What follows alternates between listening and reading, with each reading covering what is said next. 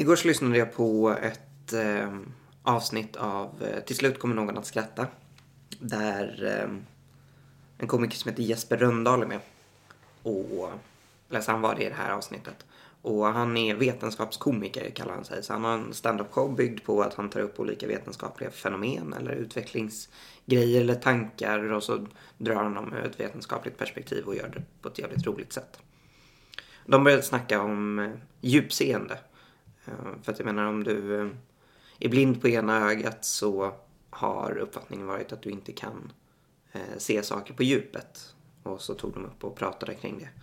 Och Ja, men jag började tänka lite på hur lite jag faktiskt vet om djupseende och hur eh, så här, hur lite jag vet om hur vi ser, upplever saker men också så här 3D-film, hur fan funkar det?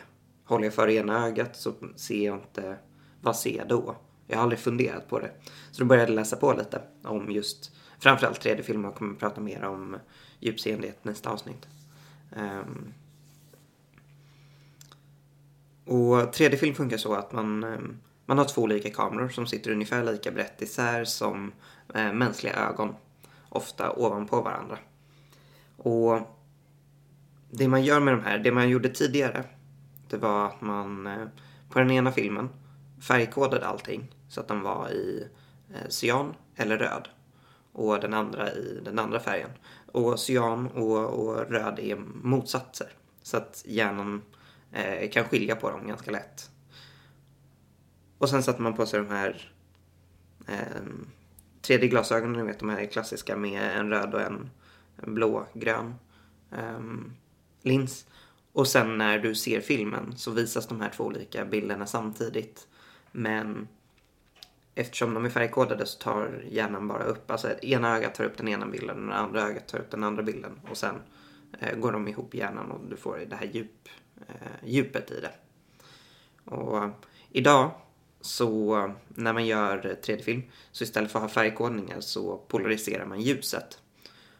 Och det innebär att man får ljuset att röra sig på ett visst sätt. Och då kan du liksom få det att snurra medsols, motsols, du kan få det i vissa grader och liksom... Ja, men det går att göra ganska mycket med ljuset på, på filmerna. Du filmar det på ungefär samma sätt men, men sen efter eh, efteråt så bearbetar du det. Och det vi gör idag är att sätta på sol, eller de här eh, brillorna och sen så tar de olika linserna upp, eller de bryter den här polariseringen på olika sätt vilket gör att eh, ena ögat tar upp vissa bilder och andra ögat tar upp vissa bilder och så Eh, går de ihop i hjärnan och vi upplever det som ett djup.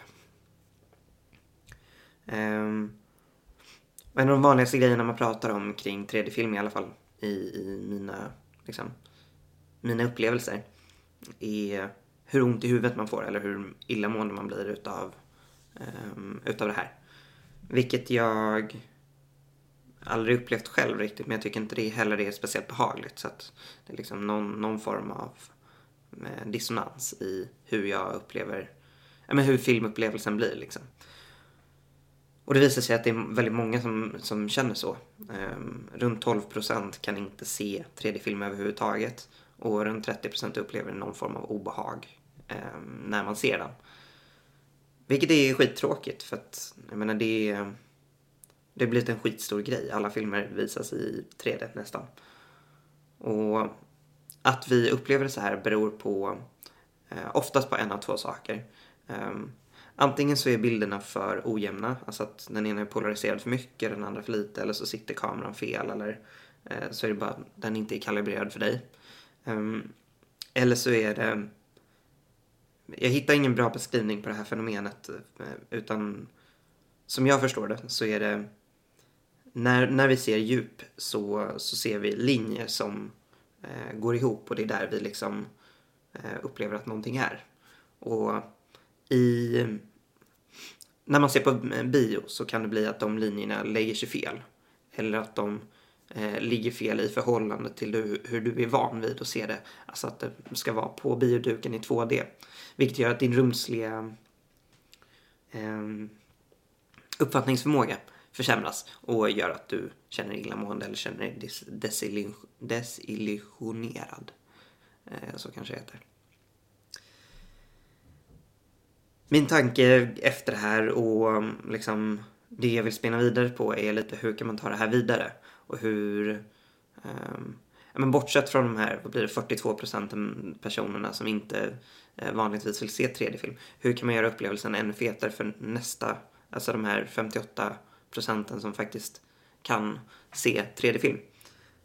Jag menar, jag har sett eh, flera sådana här 5D-film där man får lite vatten i ansiktet och eh, stolen lutas bakåt när man åker neråt. Och det, det är inte så jävla fett, tycker jag. Eh, hur skulle man kunna utveckla filmupplevelsen på att eh, en, alltså göra den ännu fetare?